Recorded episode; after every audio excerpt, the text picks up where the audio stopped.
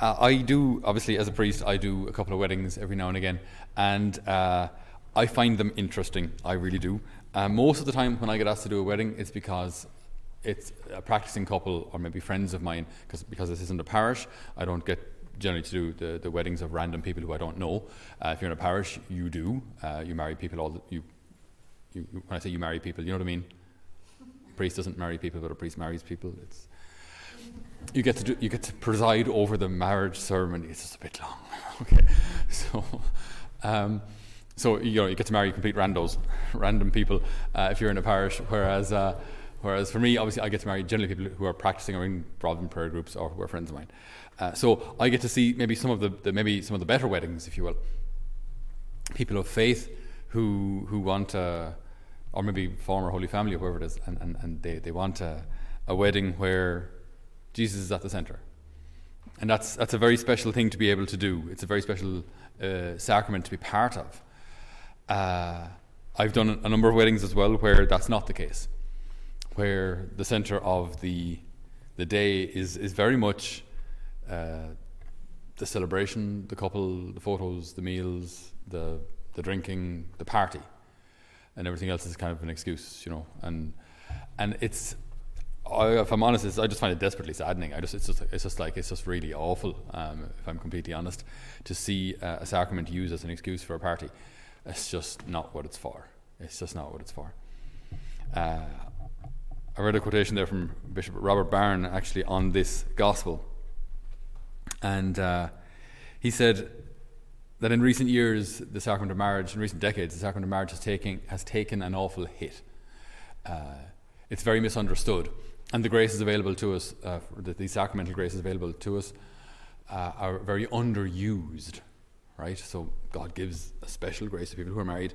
They, they can draw from this grace in their married life, and they will need it. This is all my words, not his, sorry. I'm, I'm, after, I'm after taking his quotation and running with it. Okay, back to his quotation. So his quotation is in recent years, sacrament of marriage has taken an awful hit. Uh, and he said in his experience in, in, in, in, a parish, when people would come to him and say they wanted to get married, he would ask them, Why do you want to get married? And he said, invariably they'd say, Ah, well, we love each other.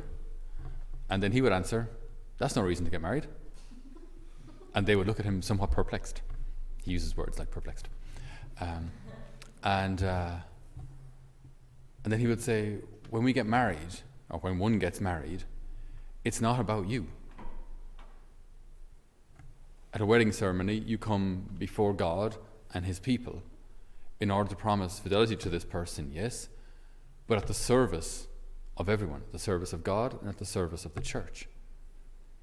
So, at a wedding, even at a wedding, it's not about you. And this opens up a, a much kind of a, a bigger idea or truth or teaching of, of the church in that in our lives in general, it's not about you in, in our vocations, in even like in our, in our search for happiness. It's not about you. The more we begin to forget ourselves, the happier we become. The more we focus on ourselves, the more miserable we, we, we become. The more we focus on just the next set of gel nails and tucked earlobes or whatever they're supposed to be, I don't know, plucked eyebrows, and eh, the more we focus on, on, on just those things, the more miserable we become because that's not happiness. That's not the root of happiness. This is all about me, me, me, me. The more we start to focus on others, the happier we become. Same with priesthood.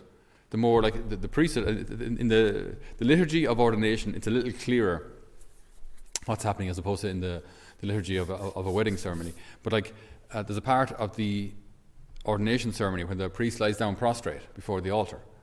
So he's lying down face down, like the, this is he's supposed to be this this bridge between God and humanity. You know, like people are supposed to such effectively walk on the priest, if you will, from where they are to where God is. So you lie down prostrate. You're helpless. You know, you have no defense when you're lying down. So even in priesthood, you're ordained for others. In marriage, you get married to this person, but for the good of others. And this is so like typically divine that God becomes man for others. Jesus dies on the cross for others. It's all everything, everything is always about giving for others. Every gift and talent you've been given is given to you for others. Your money is given to you to help others, which doesn't mean you give, have to give everything away. Obviously, you have your family to take care of. If you have a business, it's your job then to run your business ethically and fairly and pay your employees that they can then have families uh, that have a bit of financial security. Uh, but your ingenuity is given to you for the building up of society and for the provision of, of, of fair and safe employment. Everything. So, everything about us is given to us for others. Everything. Marriage included. Marriage included. It's, it's a sacrament where the couple enter into this, this relationship with each other for the building up of God's kingdom and for the building up of the, of the community. For the, so it's not about them. And the more we begin to see our lives aren't about us, the happier and the freer we become. Because then it's just, it's just not about us. It's not about the focus being on us. It's not about the attention being on us. It's not about us getting applauded and thanked and re- recognized and, and, and elevated and all that. It's just not about us anymore. And the more we begin to live that, the better our priesthood becomes, the better our marriages are, the safer our marriages are, even our single life, everything. Everything starts to, to, to make sense. Everything I've been given is given to me for others.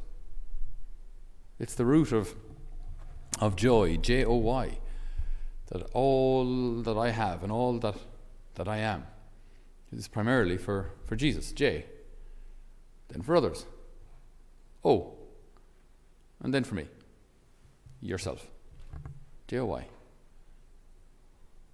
If you get that in the wrong order, it's Yodge. And Yodge, Yodge just sounds stupid.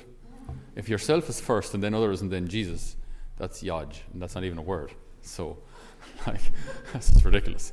Right? So, so, get it right and it makes sense. Put Jesus first, uh, and then yourself, then others, and then yourself. And and this this this is lived to a heroic degree in many families. Maybe some of your own here as well, or maybe families that you know where you've seen people who live their marriage vows of their priesthood to an absolutely heroic degree where they have lived a life where they empty themselves for love of the other. And that's, that's our calling. Why? Because that makes us like Jesus. That's, that's our calling, to be like Him. So today we pray in a particular way for any marriages that are struggling, for any couples, maybe they got married not fully understanding what marriage is, which I think is probably quite common. One would hope that in time we grow in that, but society being the way it is, we're so fickle and so pleasure seeking uh, that quite often, as soon as there's a difficulty, we say, "Oh, it's not working out really. I just don't feel the feel fields anymore." So um, let's move on. How about that?